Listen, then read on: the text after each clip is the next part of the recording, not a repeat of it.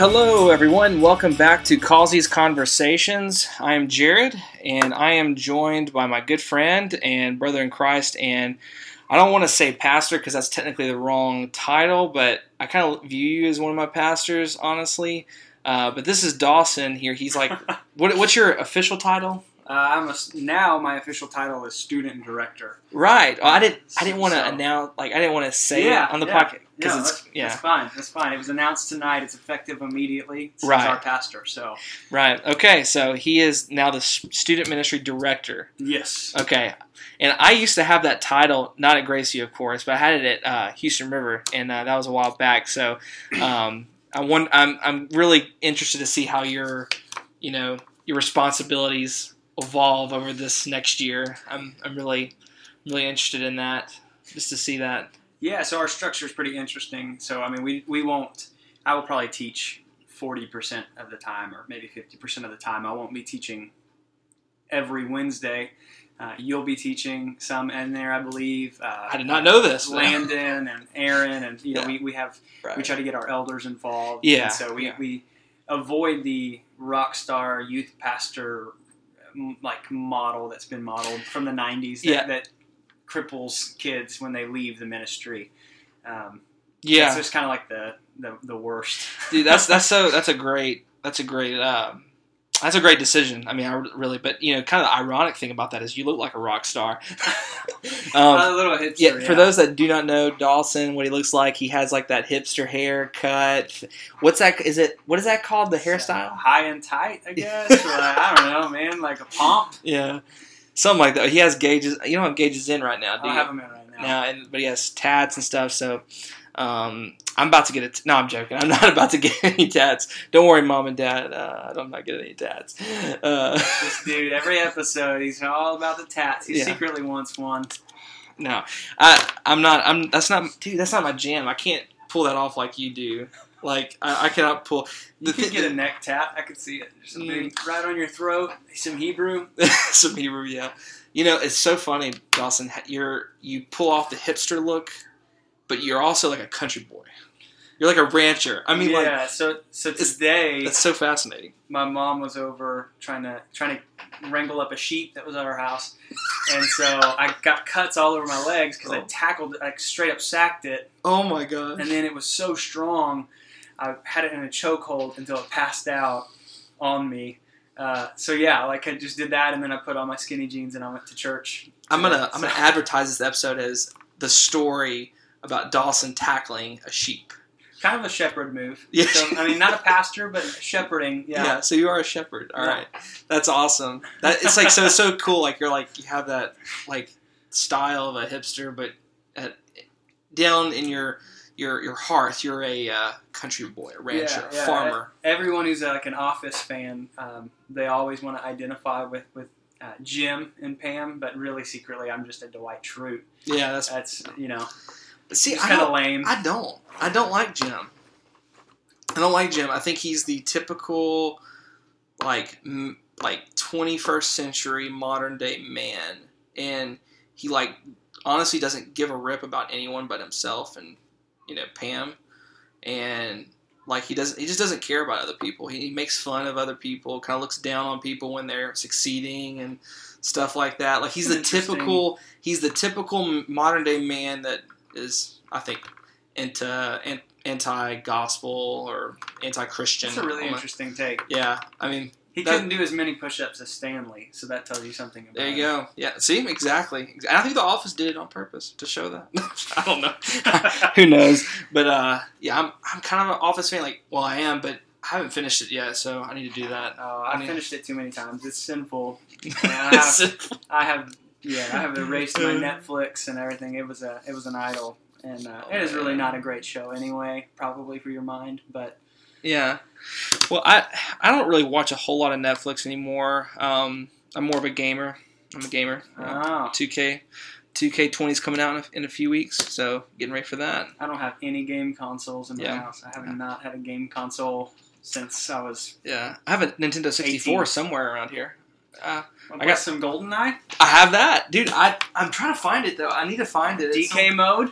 Oh man. Oh yes, Donkey Kong. Oh man, I remember. Like, I, the first time I ever saw that, I was like a little kid, and I saw them like, what in the world is going on? like, what is this? Like, We it played that the other day. The graphics are so terrible. it's amazing though. It's the most amazing game ever. Four bit. It's it's a beautiful game. So, um, before we get on kind of our topic here, um, or topics, I guess. Um, so most people listening to this probably, I don't know if they would know you. Some of them would, you know. Uh, shout out to the Grace View church members.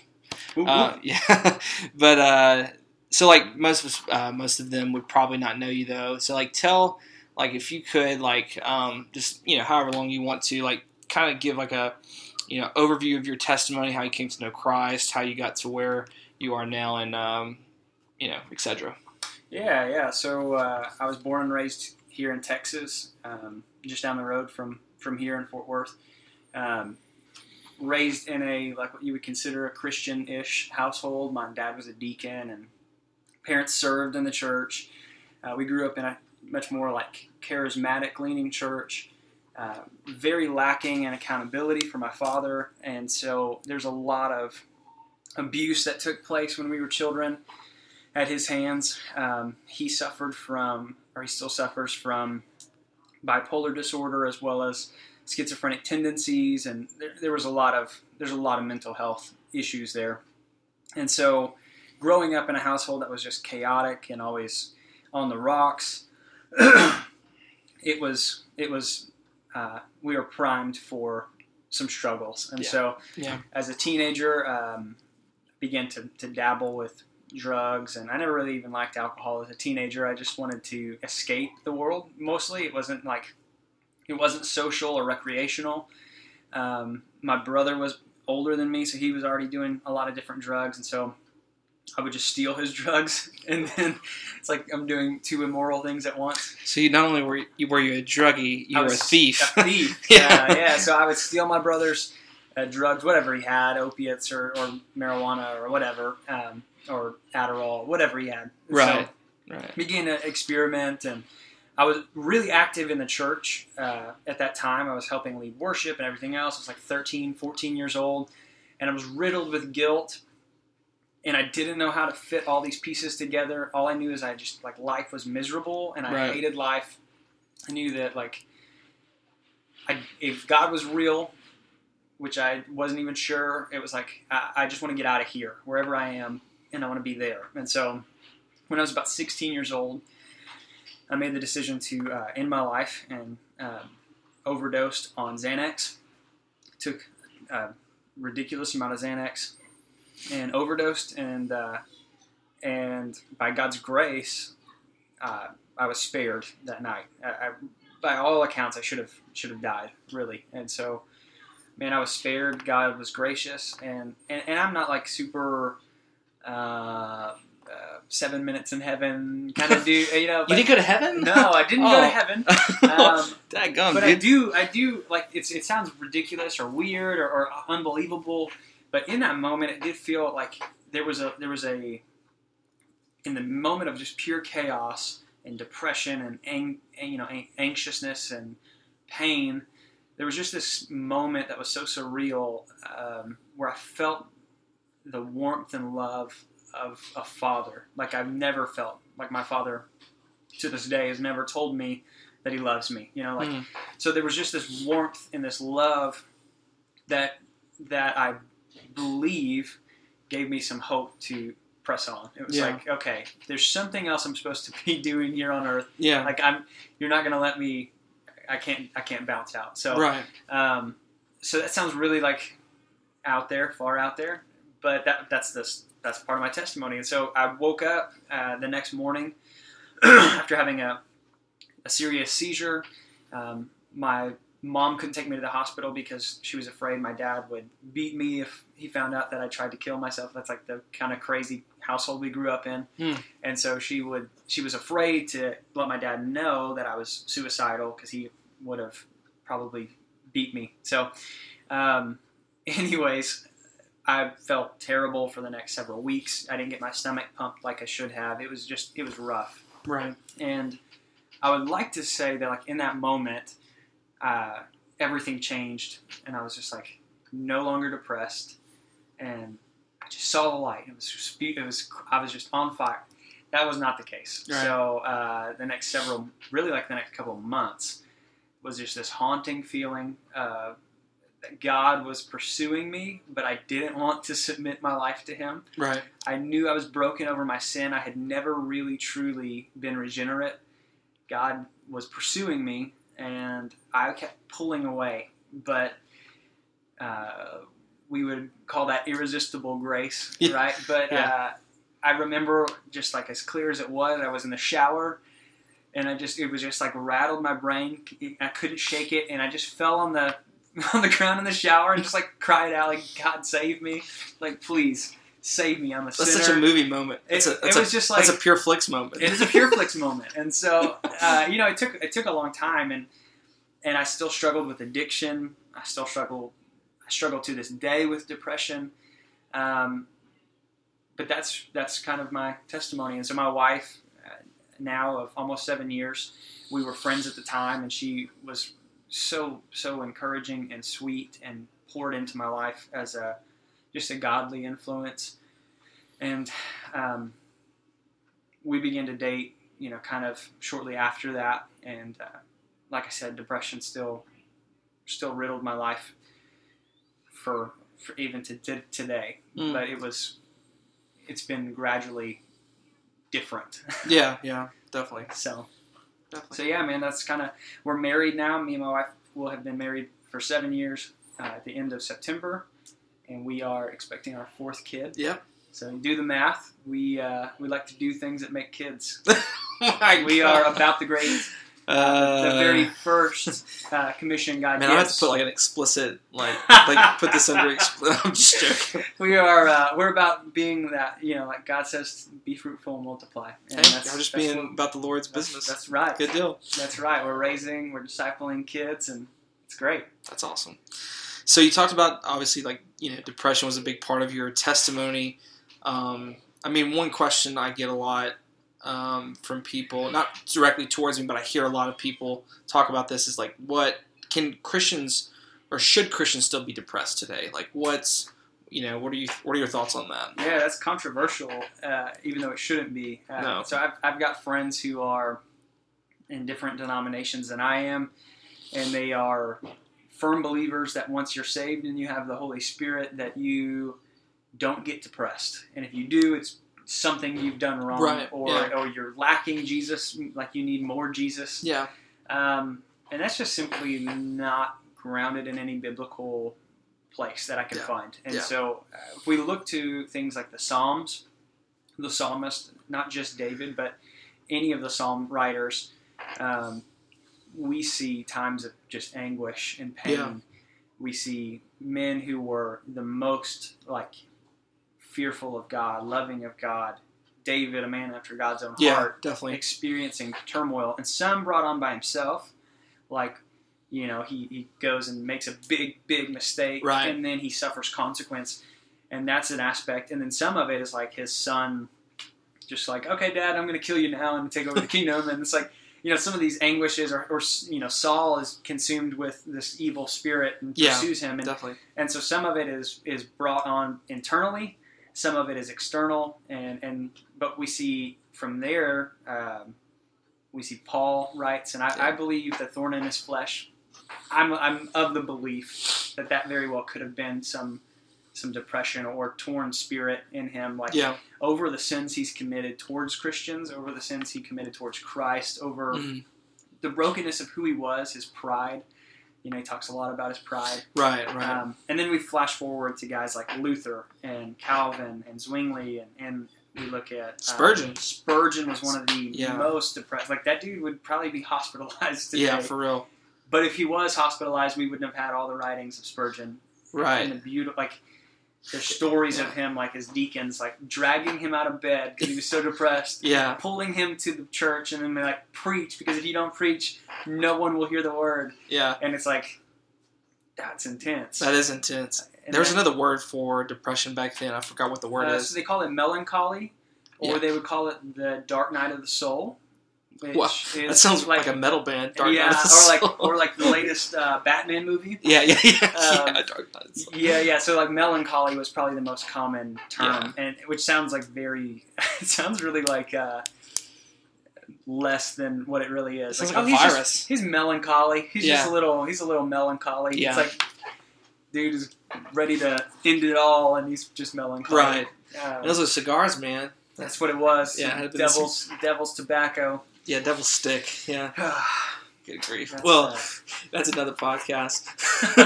um, yeah, I, me and Amy toured the uh, we toured Midwestern, and we we stopped by the Spurgeon Library. We got to see his final cigar. oh, it was wow. the one like in his pocket when he was found dead. He was smoking a cigar, and I guess when he croaked, it, it fell in his pocket. Oh Like, my I think that's what, or he like put it there or something. But he was like smoking it when. That's crazy. so it's uh, Uh, Spurgeon. He's, a, he's a good dude. yeah, yeah. Um, so depression obviously is something that you know. If you look in the culture today, you look in around the world, and especially the United States, uh, in in the Western world, I guess, especially, you see a lot of people dealing with depression. Um, in fact, Amy had a coworker uh, kill himself, um, commit suicide. Um, Mm. I've had I've I have a coworker. Her son committed suicide. I mean, this is absolutely a problem in our culture. Um, I mean, I don't know which I didn't. We didn't really talk about discussing this, but what are you? Th- what are your, what are your thoughts on that? Like, why do you think that's happening? Like, why are people resorting to this? Um, because as someone is, I, we all struggle with different things. I personally have never struggled with depression. Um, but from your perspective, like, why do you think people are doing doing this? Yeah, it's kind of hard, man. I, so, so I've lost uh, my grandma committed suicide when I Mm. was younger. Um, I lost. I'm trying to think. I've lost an aunt to suicide. My cousin um, was found dead. They believe it was suicide a couple of years ago, and he was uh, he was young. He was really young, and it, that really tore our family apart. Um, and his had a lot to do with bullying and some different things like that. And so, as far as looking out to the world, it's not just in the secular world. We see it like Right. in the Christian world. People Absolutely. committing pastors committing suicide. Yeah, And I think there's a lot of variables. I think it's some of it is internal. Um, some of it could be chemical imbalance. Some of those things are possible.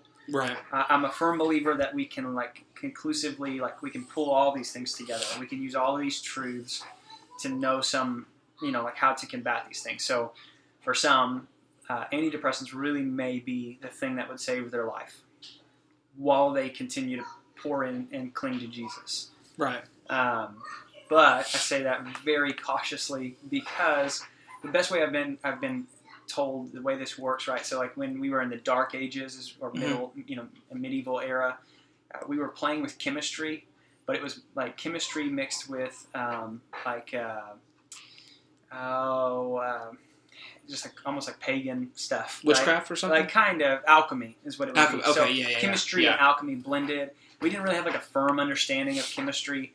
Um, we had things we were getting right, but it was almost kind of by accident that we were getting these concoctions right and medicines right. Uh, and and so now we have a firm understanding of chemistry. We know chemical compounds and we know right. all of those things. But the same is true of the brain. So the brain, we're kind of in the dark ages still when it comes to understanding what is a good level for the brain to be at, what is truly healthy. Um, Yeah. and so it's it's really it's not hard science as much as we want to believe it is. Yeah. So when we get into things like SSRIs, serotonin, selective serotonin reuptake. Yeah, I didn't even know what that was. it's an antidepressant, you know, or we get into Xanax, or we get into uh, these different these different types of antidepressants. yeah. They do different things. So I just want to like clarify that to anyone who might be listening. Like, don't just run out and get an antidepressant, Right. but also don't like hesitate too much if you think like my life is hanging in the balance. Today I might end it all. Um, you need to seek help. First, I would say go to your pastor, and Right. second, I would say go to a doctor who knows about the brain, and and like really consider getting some help because it's it could be dangerous. Right. Um, we don't want to see someone in their life, and so So all that to go back to what you were saying, man. Like, what's the cause? I mean, the cause is sin. Yeah. We we see the fall has corrupted every part of us. Yeah. So we see cancer. We see. Um, we see like kidney failure, heart failure. We see. I mean, all like anything you can think of. The body is failing because of sin. Right, And that that right. starts in the beginning and right outside the garden. As soon as God's like, "This is what you Yeah. did, and this is the consequences." And I think it's a progressive, and so like maybe depending on your eschatology, your post mill, then it doesn't fit fully. But uh, like, yeah, some throw some throw some dirt here, but um, Yeah. it, it, it seems to be a progressive issue, right? Like the- Right, the, yeah. issues of depression and Mhm. depravity continue to grow almost worse as the years go on, and so yeah, it's hard to make a, you know, a concrete, um, you know, statement on that in terms of like, oh, it's getting worse. We know here are the numbers. Boom, boom, Yeah, boom. Because no, it's hard to, but it does seem like it is. In an Yeah, I mean, and if you looked at like the 1300s with like the Black Plague, you Oh, know, like yeah. we would have thought that was the end of the world. right? No, um, for sure. Or you look at World War II, it's like this is the end of the world. Like there's always something, but this does seem to be pretty consistent, as though it's it's an internal struggle. Right. It's it's a I think sometimes it can be something that is demonic. I mean, like I'm not anti. Um, I'm not like a I'm like a soft cessationalist, you know. So like a like I mean, I it's a- believe in demons too. You know. Yeah, yeah. I mean, So- yeah. uh, I I think a lot of it can be demonic, and some of it can just be like we, like I was saying, like Yeah. foolishness. Um, people have affairs, or people um, are caught up in whatever the situation, like pornography or whatever. Right. Like these things draw us down, and, and you've got the effects of that sin that Right. carries carries over in different ways. And For so, sure. I would say if someone like is asking me why do people commit suicide, it's hopelessness. yeah, Um, hopelessness. yeah. but even those who know Christ can still experience hopelessness when they are like Peter, who takes his eyes off Christ when he's walking on water. Right. And it's like the more we divert our eyes from Christ, the more we sink, the more we find ourselves slipping and falling. Um, even when we know Christ, and Yeah. Christ is faithful to keep us. That's the beauty of it. So when it comes to guys that, you know, that's a really heavy theological topic, but guys Yeah. who are pastors who commit suicide, Yeah. like, Yeah. what happens in the last couple minutes or last seconds of their brain? Do they repent as they've, you know, if they've overdosed? Do they repent? Yeah. And I, you know, those are like a hairy area to like to dive into, and I'm not one to draw a hard line there and say this is Yeah. I'm- it. Same. Um, but I think like we, we do see like Christ keeping keeping us, and so so I, I, I mean I just think it comes back to a hopelessness. Um, the thing that bugs me the most I see people post is like this. Uh, you'll have to correct me. I can't remember the phrase, but it's like uh, ending your life doesn't end the chances of life getting worse. It ends the chances of it getting better or whatever. And it's like the same like phrase people Yeah. post. Yeah. And for me, when I see it, having lived life through dark, dark times, it's like that's so dumb. I see a lot of metal bands, like metal. yeah, like they'll share that stuff They're- their they're- fans, like yeah. they're wanting to encourage them. And I, I get like the heart is the Yeah. encouragement, yeah. but it's kind of like if you uh, just found out you have terminal cancer and someone comes up and pats you on the back and says, "Oh, God's sovereign," and it's like that's true. Very much true. It's a really Yeah. true statement. But like today, I want you to just hold my like I hand want you to and cry with with me. me. Yeah, and yeah. just tell me like my heart breaks for your heart. God's heart breaks with your heart. Yeah. Like so, when I see those statements, it's like I, I, I understand the heart behind it. But, but is it helpful? is it helpful? I Yeah. don't think so. I saw those same exact things on my MySpace when I was Yeah. a teenager. My, what's MySpace? MySpace was this mystical land uh, where you had to build your own page. Like you had to code it. Yeah. I don't know if you Did- remember all that. Did you have to code it? I mean, I know about my. I you could go to like uh, you could go to like secondary um, websites that had like background profile backgrounds that you could like steal the codes right, for. Right, on- right. Yeah, I had like the sweetest backgrounds. dude. you- My top up? eight was always legit. I used to have like Jeremy Camp. His That's songs. top eight? Uh, oh no! Well, Oh. like oh yeah, like his songs. I'd have his songs. Oh like- yeah, man. Man, dude, everyone a- knows I- what you're about when they come to your oh, page. Oh man, I was like a huge Jeremy Camp fan back in like eighth grade. That was like 2005, 2006, maybe it's 2007. Yeah, He's a ladies' man. I don't know about that. Yeah, He's the that's- worship ladies' man. What's that? He was the worship pastor, ladies' man. oh no, he's the definitely, stud. definitely not. Jeremy I- Camp. Dude, he used to have some good music. He really did. did. It actually was very good music, but I mean, like all of like that type of Christian, like K Love type music has just went down the tube. In my yeah. I will say though, John Cooper, man, with that, did you see what he I'm, said? I'm an official fan of Skillet now. Yeah, yeah, I'm back. Yeah, I'm back on Skillet. I was not a Skillet fan since I was like 13, Yeah, and then- John Cooper said that, and I was like, "Yeah, that's that's that's solid. Like that's Right. the most theologically solid thing I I could have ever expected." I was I was shocked. I I was was genuinely shocked. I was like, man, dude, dude, you're right. You're right. I mean, I think that's well written, yeah, it was. well spoke. Like I mean, it was just it was good, man. it was on yeah on point. On You're point. you're talking about like youth pastor rock, I mean, you know, rock yes. Uh, rock star mentality, like that kind of is similar to like celebrity culture. It's not exactly the same, but like our celebrities, aka our rock stars, Yeah. like if we put our hope in them and they fall or they go away or they Yeah. stop doing what they're doing, Then we're Then lost. then we're just completely lost. And like floundering. right, and that's where I saw a lot of you know. Um, I mean, we're just being honest here. I, I saw a lot of that at, at the church I was at previously. Uh, just just to let y'all know, there are kids in the house right now. So if you hear any like, My Yeah, kids yeah. are roaring. hey, it's totally cool. It's kind of funny actually, but uh, I It's, uh, it's a family podcast. it's a family podcast. Yeah, About depression. Yeah, Come on, kids. Let me tell you about depression. Yeah, yeah. But um, no, like I, I definitely like I saw that a lot at Houston River. Like, you know, the whole point of me doing youth ministry there, like, like it was all based on me yeah. almost, and that was the problem. Like, and You got to go to every football game. You got to have lunch every day with them. Like you got to the, be. I have to be these. I, I'm, I was Like told this. Like, I was told like you want to be the this, you know, this group of students. You want to be their rock. yeah.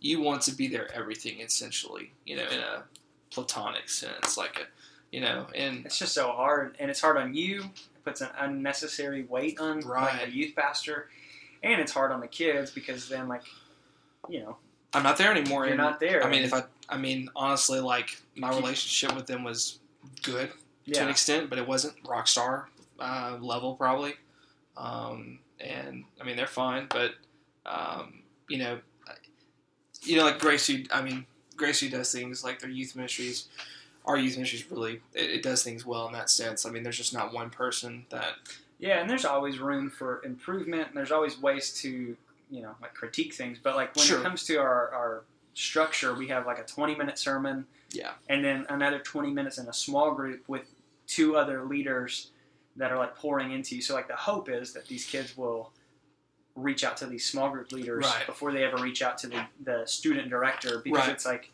that guy knows me he sits with me every week we have conversations like i've confessed sin to him i've you know talked with him That's the goal. and it's way less taxing on the student director side of things to not have to like bear these burdens of everyone Right. Right. and that's like part of ministry is bearing the burdens of people but but there is a, a way to delegate we see like moses begins to delegate in in uh in like the old testament and it's like so many churches don't do that we have that 80-20 split like Right. 20% do the work 80, Oh, yeah. 80% sit and that's the, the beauty like of our church you know i don't want to brag on our church too much and give aaron a big head Sure, you but you know not, don't, Aaron. It's not Aaron. That's Aaron and Landon will get a big head here, but uh, but no, I mean the beauty is like we encourage serving and, and we just I don't know what we don't do anything special or guilt people. It's just a culture. It's just a It's culture. It's just the culture of it, and so like we have like a ninety percent served rate. It's like an insane. I don't know. I think it's like ninety percent. That's all. that's people awesome. serve that are members. Um, and then we have people like wanting to serve, and we're like, you need to join so you can serve, and they're like, oh, sign me up. You know, Yeah, like they yeah. want to serve. So it's just this weird culture that if you come, like I came from a similar background as you, and Yeah. it's just like. Wow, you mean I can just give this job to somebody and they can take the reins and run, and all I got to do is make sure they don't derail, and like that is my job is Right. to like help people grow in ministry. Like right.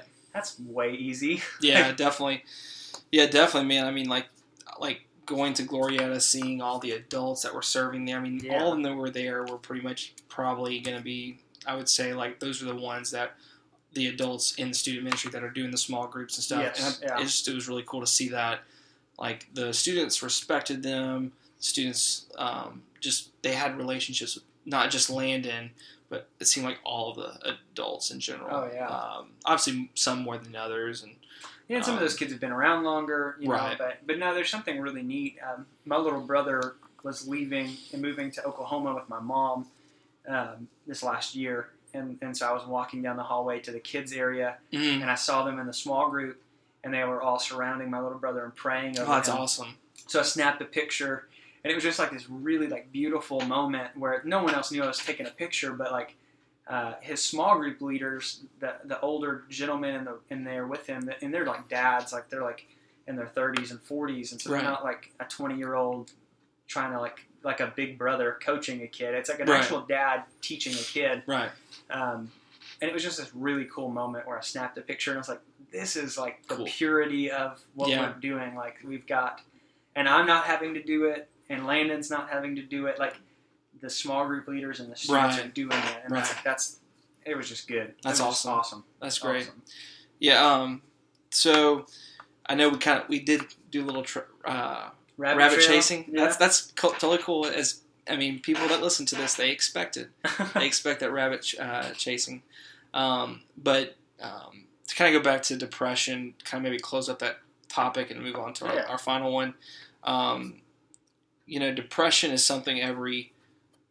oh, I'm not gonna say every Christian. I don't know if that's fair to say. If every Christian will ex- either experience it or go through it, or, or, by it or touch exactly. way. Yeah. Whether it's them or, or Yeah. someone they know.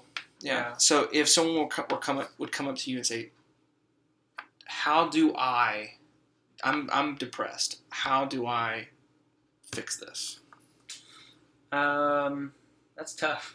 Yeah, that's I know. Yeah, so I still battle with depression, and I haven't fixed it. Fix quote it, unquote, yeah, you know, yeah. like doing the quote unquote fingers here. yeah, Uh, yeah, like it's it's something like it's it's a it's a manageable thing, right? Um, but I think that there's I think there's value in your suffering.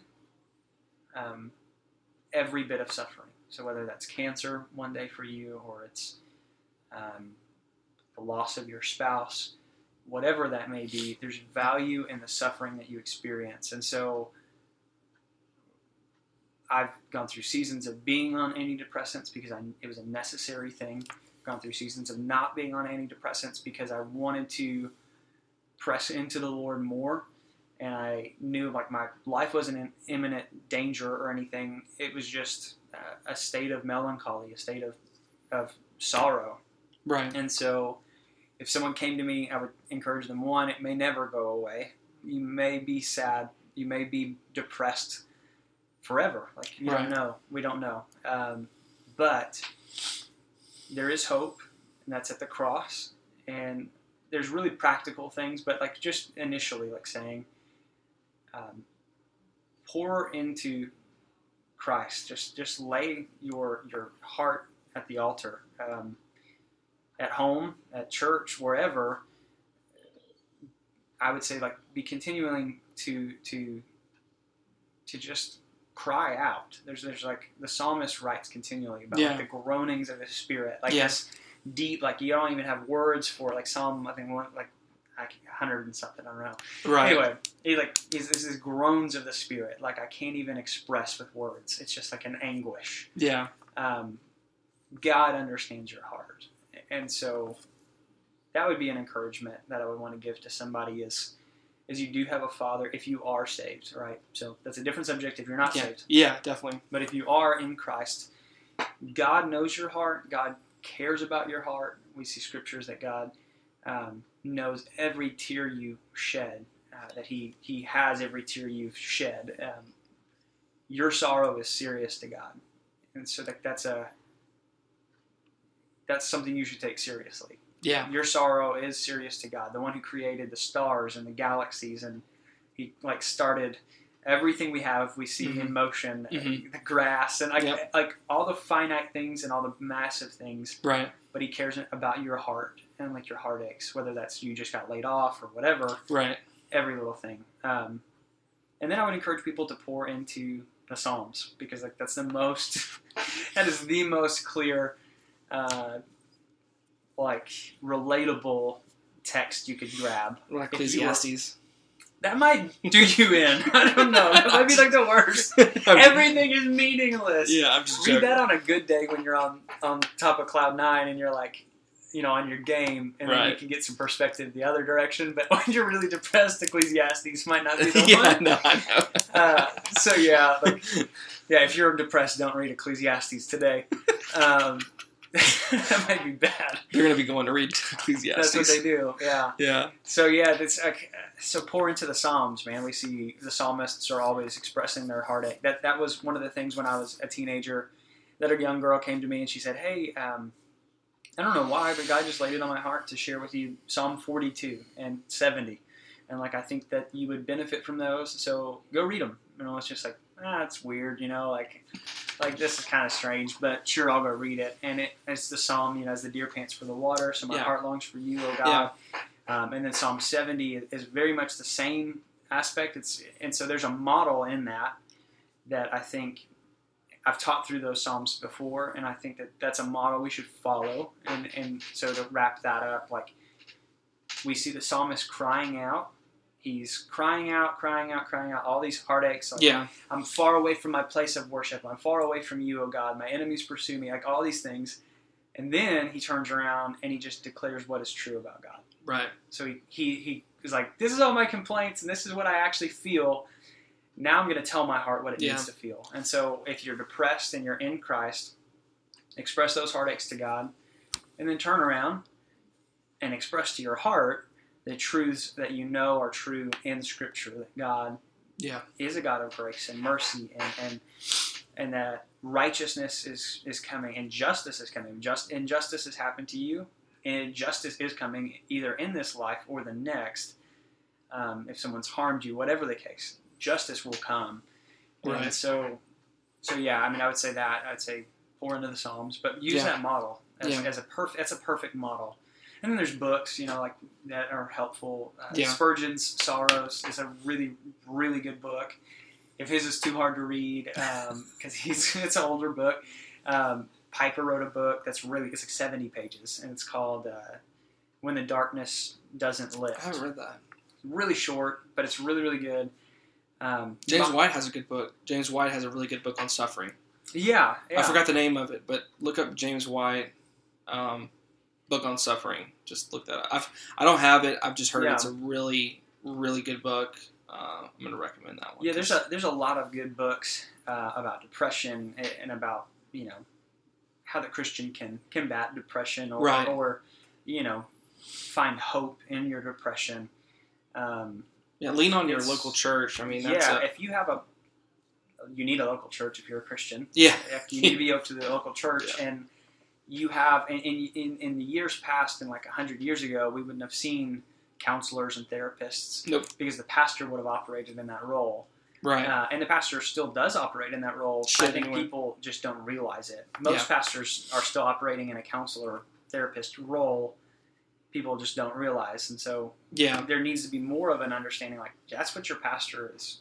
He's not here just to preach one day a week to you. yeah, Like he he's about your bo- like your body and mind and soul, and, and like shepherding you and guiding you. And so, um, like you're, if you have a pastor that's willing to do that, then you need to you need to sit with him and definitely, let him encourage you. Um, definitely. So yeah, man, there, there's a there's a plethora of books, but I would say you Piper's or, or White's books or Spurgeon's books, all those would be solid. Yeah. solid books to, to find and and to read. Um, my goal, because depression has been a, a part of my life since I was young, like ten years old. Yeah, Um, my goal long term is to, especially like last year, I, I really suffered a, a really just kind of like this severe bout of depression for probably two or three months, and I found myself in the same dark place that I was when I was 16, Hmm. and I had a hope this time in Christ, but it was still like this, just a really rough place, and so Hmm. um, getting out of bed, like going to the gym, all those things were just impossible it just felt impossible. And so my hope is to over the next year or so build a I don't want to say interactive, but like I want to build something that would be almost like a, an audio setup to where I could encourage people that are like they're when you're that depressed, it's like reading is impossible. Yeah.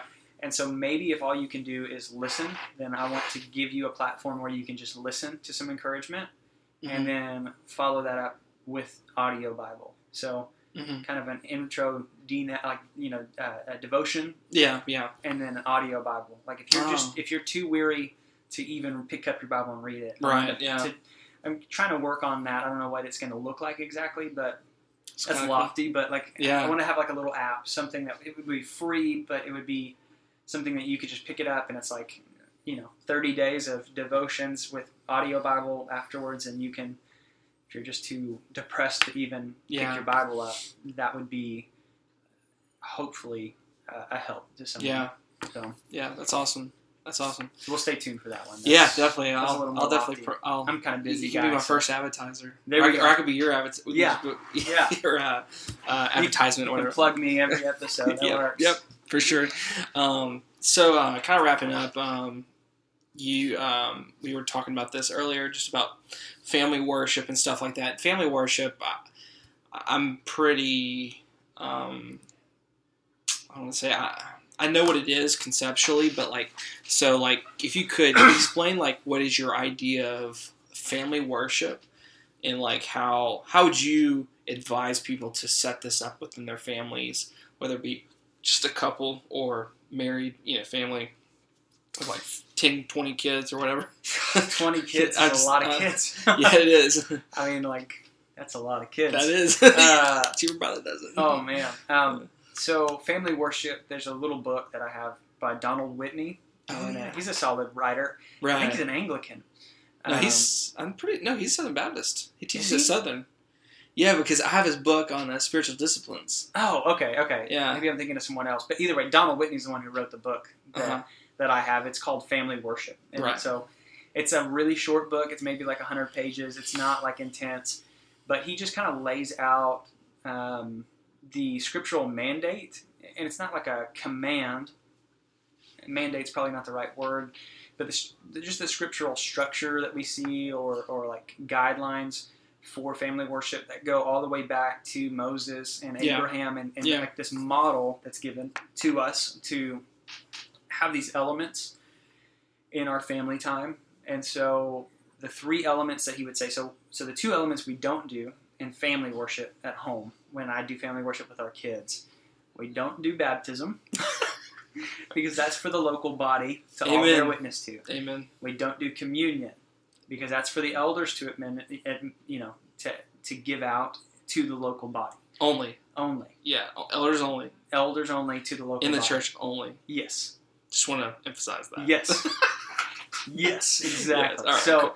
so I, I mean like hypothetically if you're in prison somewhere and it's you and a couple dudes and you want to take communion together and you're like you're Right, you know right. eh, you know being persecuted like I, I, there's there's a way around this this thought but I'm saying as a general rule we don't take communion we don't do baptisms that's not something that's something for the local body Right. Right. um, but the elements that we should do on a regular basis would be uh, prayer hmm it would be singing, so praises, and it would be reading the word. So those are the three elements we've incorporated into our family worship. That's what Donald Whitney gives guidelines to and says Right. these are the most. This is this is it. So like uh you've done a podcast about regulative principles Mhm. of worship, and, Yeah. and so it's like similar to that. We would see the regulative principles. Family worship is more free. Like you can do whatever order you want, but these are the elements that should belong in a family's Right. worship. And Right. so worship is not just singing. Everyone thinks that. So when you see like someone's bio on their page and it's like I'm a worship pastor and they just lead music, it's like "Eh, you're a music director Yeah. who leads people in the worship through song. So and you're you're saying this as someone as you know. I'm a I'm a, a, a praise and worship. Don't say not praise and worship. Yeah, that's what that's This is exactly. not It's like- Hillsong. it's it's I- so yeah I, I I love to lead people in praise i love to lead people in worship through song but i'm not a worship leader like that's not yeah, that's it, it, it's just i think it's just a a weird term. it's a it's a foul of words i guess right Yeah. you know so it's it's a pet peeve kind of And Music so- minister. That's what I just, just music minister yeah that works so Music um, pastor or whatever. so yeah, like a, a typical structure for us, and I think this could be incorporated to married without kids, married kids out of the house, whatever. Yeah. Um, but on a typical night for us, we do this almost every night. And I think there's flexibility to this. I don't want people to think it's really rigid. I think that we should like. I think schedules are good. So I think having a ritual, having like a regular routine, is good for you. Especially like for me, struggling with depression, routine is actually good for me. Um, but I, I don't want people like if you're chasing your kids from ball game to ball game and you're trying to like juggle life and you're working different schedules than your spouse and Right. Find time for this and find a way to fit this into your life. But for us, this is how we do it. So that's Yeah. just like a clarification. Yeah. But for us, we would come together. I get home from work, whatever time that might be. It's always different because I'm bivocational. So some days I'm Yeah. like way far away painting a house, and like some days I'm like cutting down a giant tree. like it just it varies every day. So um, I get home. We'll eat dinner together, and then we'll play this game we learned from some friends called High Low. So Okay. ask our kids, what was your high today and what was your low? And just like, what was the thing that was exciting or fun or that you enjoyed? And what's the thing that you didn't enjoy? And this kind of gives us the opportunity to like prod into their life. Like, so Yeah. why is it that that made you sad today? Um, it kind of gives us an, uh, an in to be able to discuss things and, and help them prioritize what really is valuable. And then from there, we'll go into our more focused like family worship. And so we'll read the Bible. We read uh, Catherine Vos has a children's story Bible. It's pretty. It's big. It's like a big blue book. hmm But if you are looking for something like bigger for a little bit older kids, it's like perfect. We'll also read the uh, Jesus Storybook Bible that we get. We give that. By, out. Uh, I can't remember who it's by. is it jo- Jones? Something Jones. Um, I think so. I, it's not the. It's not the crazy one. It's not like the. It's a solid one. It's a really Christocentric okay. um, like you know like typology like uh, I'll have to. I'll have to get. it's I'll, really solid like every single story in that one is really short Yeah, yeah. but all of them end with um, like the story of david it's like but a, a greater warrior was going to come and like a Yeah. greater savior was coming and like every So doesn't story teach you to be like you're David. yes exactly it does not You're not David. you are not david i'm telling my little kids you are not david uh, so we read that one on occasion with them too but they're kind of getting older so they like a little more in depth and so this Yeah. Catherine Vos Story Bible, really good. Um, so we'll read. Any systematic theology books yet? No, Oh, no, dang. no. I I mean, like, I'm just joking. I mean, Grudem's is coming. You know, Grudem How systematic. about the Institutes of the Christian Religion? well, we have it at home, but it's just a heavy. I'm like, just. it's yeah, a paperweight I'm right kidding. now. Yeah. No, that makes Uh, sense. It's great. Frame's will be next, so you know. but- But uh, anyway, so we do we do the story Bible time, or we'll do one of those Bibles, or sometimes uh, we'll just mix it up, and I'll just read the proverb of the day, like every good Christian ought to do. Like Yeah. You know, it's the it's whatever. It's the twenty fifth, so we're gonna read the twenty fifth proverb. Until we get to the seventh proverb, I believe is what it is, where it talks Yeah. about the uh, tempting woman. And we just skip that one with the kids because that's just a little more dialogue than I care to have Yep. right now. Yep. So yep. uh, so yeah, we'll, we'll read, and then we'll pray, and we'll pray for uh, our family. We'll pray for friends. We'll kind of we'll use that time to pray Right. for everyone that we can think of that we need to pray for. Uh, we encourage our kids to pray, and they're young, and and they're not they've not made professions of faith, but we're just trying to teach them this is what prayer looks like, and Yeah. so we encourage them to pray, and then we'll sing at the very end, which is really awkward because we don't have any instruments. It's not anything like cool, but we'll just sing together. And so right now our kids are young. I've got a five year old, a three year old, and a almost two year old. and so two of them sing, but they don't sing well and they don't remember all the words. So we'll sing the doxology, and Ah. they know that by heart. So today when we sang the gospel doxology at Yeah. the end of service, they knew it. they were singing, and then they got to the the other verses, and they were like, "What's wrong with this song? This, is isn't the one we do up. at home." Yeah, this like messed up. they're looking at like my wife, like, "This isn't the one we do at home. This is wrong." But, uh, They, we sing the doxology every single night, and then we've started to try to incorporate other songs like uh, "Nothing But the Blood" or you know just like kind of hymns. Um, Yeah. and so that's what we do, really every night, and, and it's I can't even express, man. It's just been so. It felt so awkward to start to do it. Did not feel normal. Right. Um, yeah, it just felt lame. Yeah. felt like a really lame thing to do. But as we've been doing it, our kids are so excited. Every night, it's like we can't go to bed without doing our Bible reading and our song. Like we can't go to bed without singing our Yeah. song and, Yeah. and like the doxology. Like what better song to sing with your kids for them Right. to learn? Um, and, and they ask questions, you know, like that are hard to navigate. Like, why did he kill his brother?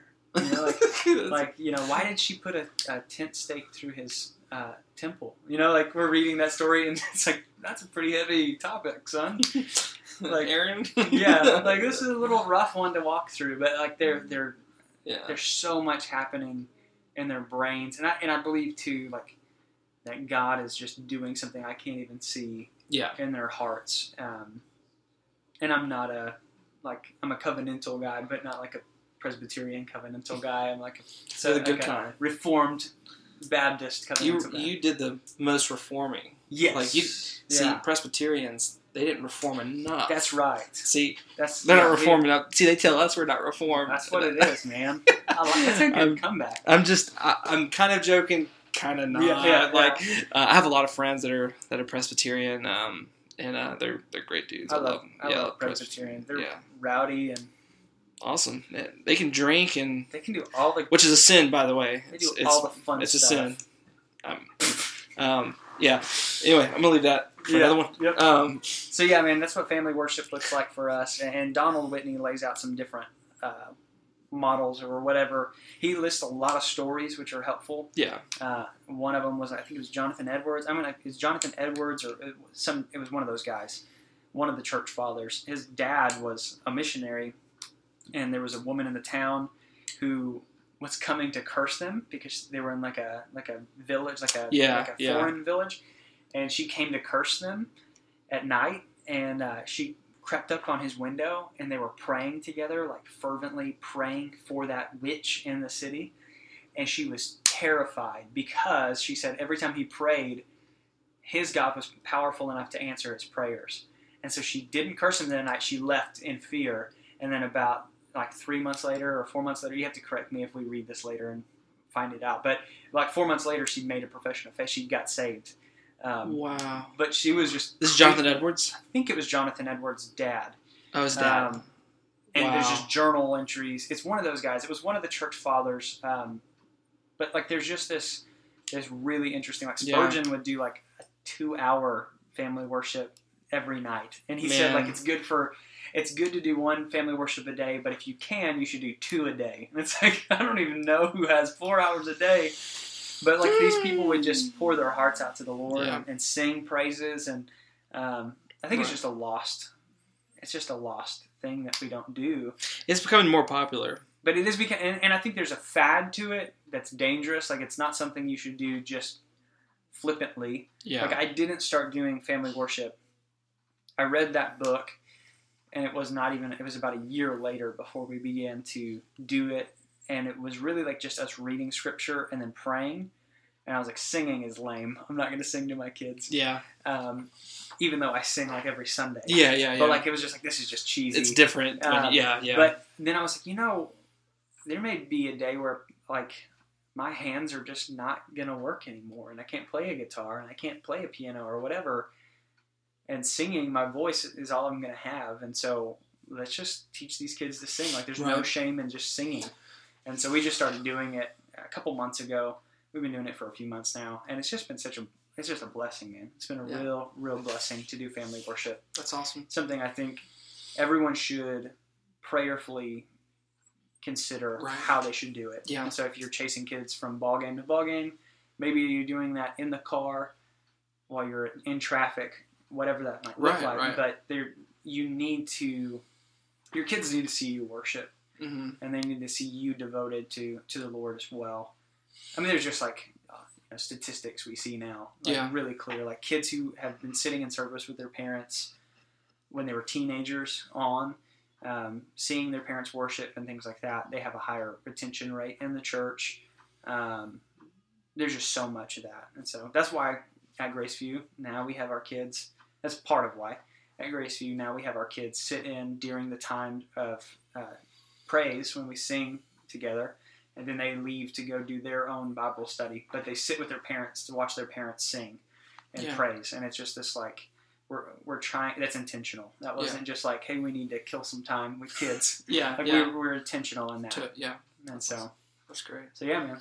Awesome, man. That was awesome. Um, definitely much better than I could have done. I mean, honestly, that was new for me too. Like, just family worship is not something that Amy or I. I'm just being honest. Uh, we're, we're not doing that, and um, I'll give you the book. It's good. yeah, I need to. I need to look into that more, just to, because that's just something I've thought about and you know just considered, and not because it's a fad, but I, I, you know, the kind of the breaking point for me on this on that topic was me and Amy. We went to to Kansas to visit some family. It's when we went to Midwestern and Chicago and stuff this past summer, and we were with my family, cousins. Um, uh, I have a cousin up there that uh, she's married. Um, it's Lee and Adam is their name, and um, they have uh, some kids, and, and we were staying with them. They, they live on a military base, and uh, really interesting get to see their military the military life. And Yeah. honestly, every time I've seen them, it, it's weird. They've come to me like I, like to my family's house. Like so, okay. like back in DeRidder, they would come there for Christmas and Thanksgiving and special events. and yes, stuff they're like in that. your element. Yeah, and I the went to their element for the first time in my 26 years of living, like seeing them in their space. And then I didn't know this about them, and they don't talk, just talk about it to everyone, but they do a time of family worship, and it was awesome. And like we got to be a part of it, and we got to sing with them, we got to pray with them, got to hear scripture with them. They they listen to scripture together Okay. okay. and um, and so it was just a blessing. And I was like, I felt convicted, like a lot of conviction there. I was like, I need to, we need to start looking at this more and and considering this. So this is, I didn't, wasn't, we weren't planning this, but that just No, it's that, good, man, and it's hard too. Like when me and my wife, before kids, like um, there was a push from from her because of the culture we have in Christianity. Like she felt like this like draw or this desire, or that it was a void if we didn't pray together, like every single night. Like there was Yeah, there was something there, and some of that I think is just we get projected on like this idea of what Christian marriage looks like. Um, but I, I, you know, I denied my wife of some of those things for a few years, and it was really uh, a shame Yeah. Because we missed out on some beautiful time together before kids ever came into the picture. And so I would encourage you to, to continue to study. And then, yeah, I mean, I, I wrote it out like kind of just the way I'm. I never would have done this years ago. Like I, Yeah. I'm a different dude now. Like I'm more.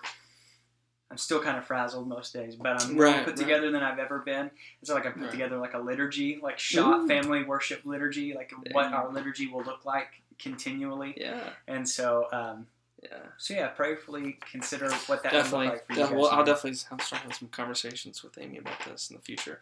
And it's, I'm saying on the podcast, I have to do this. You have to do it. Like, I'll hold you accountable Yeah, now. exactly. It's on tape. Oop, delete.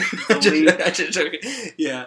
Um, well, dude, um, I know it's it's already been like an hour or so, or almost an hour, uh, a little less. So um, I kind of figured it was gonna get this long because just when we start I'm a talking, talker, man. Sorry. No, no, it, no, it's good. I'm just like you know, I know you have your kids; they probably need to get to bed and Oh, stuff. yeah. So we're gonna let's uh call it for now. But I'll have to have you on again. Um, I need to do one with you, Aaron, and Landon. That's that's my dream. That'll be a Fine. little. That's some serious banter that'll happen there. I, I have. I will basically get grilled for however long of an episode that is. They'd like to. I gotta. I gotta set this up. I'm gonna like get a group message with all of y'all and be like, They call Look. me the the Cincy of the group. the Cincy. I'm a sensitive guy. Dude, me too. We're both sensitive. Dude, we're. You see, I get picked on for that. I get picked on all the time. See, see, we're sensitive. It's like it just hurts my feelings when they pick on me. I know. Aaron's probably gonna listen to this later and he's Yeah. gonna hear that and he's gonna laugh, but Aaron don't listen to my podcast. he will He will. He'll probably listen to this one. because he'll put my name on it. Oh, like, he'll be dude. like, I wonder what Dawson said Uh, about me. dude, you think I, I'm gonna have you on and I'm not gonna put your name on it? I'm gonna tag you from here to Kingdom Come. I'm gonna like Dawson. Is, Uh, you know, tell me how you. Okay, your last name is interesting. How do you say it exactly? I just S C H O T T. Yeah, It's shot. shot. Okay, I just want to So make sure I'm it's German name. Shot. Okay, Kind of like it would be like Smith or Johnson or something like that in Germany. Um, like it's just all over the place in Yeah. Germany. Yeah. But uh, I mean, like you could put a little more of a rough accent on it to make it German, but it's just shot.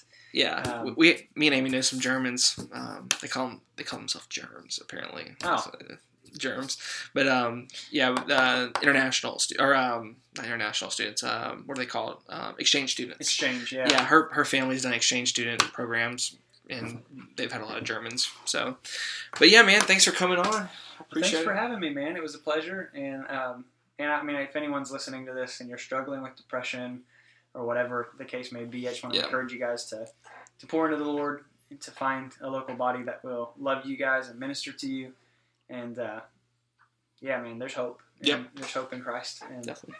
and family worship is good for you. Yep, definitely, That's definitely, it. That's all. I got to say about that. Amen. Well, thank you all for listening. Um, hope you guys have a wonderful week. God bless.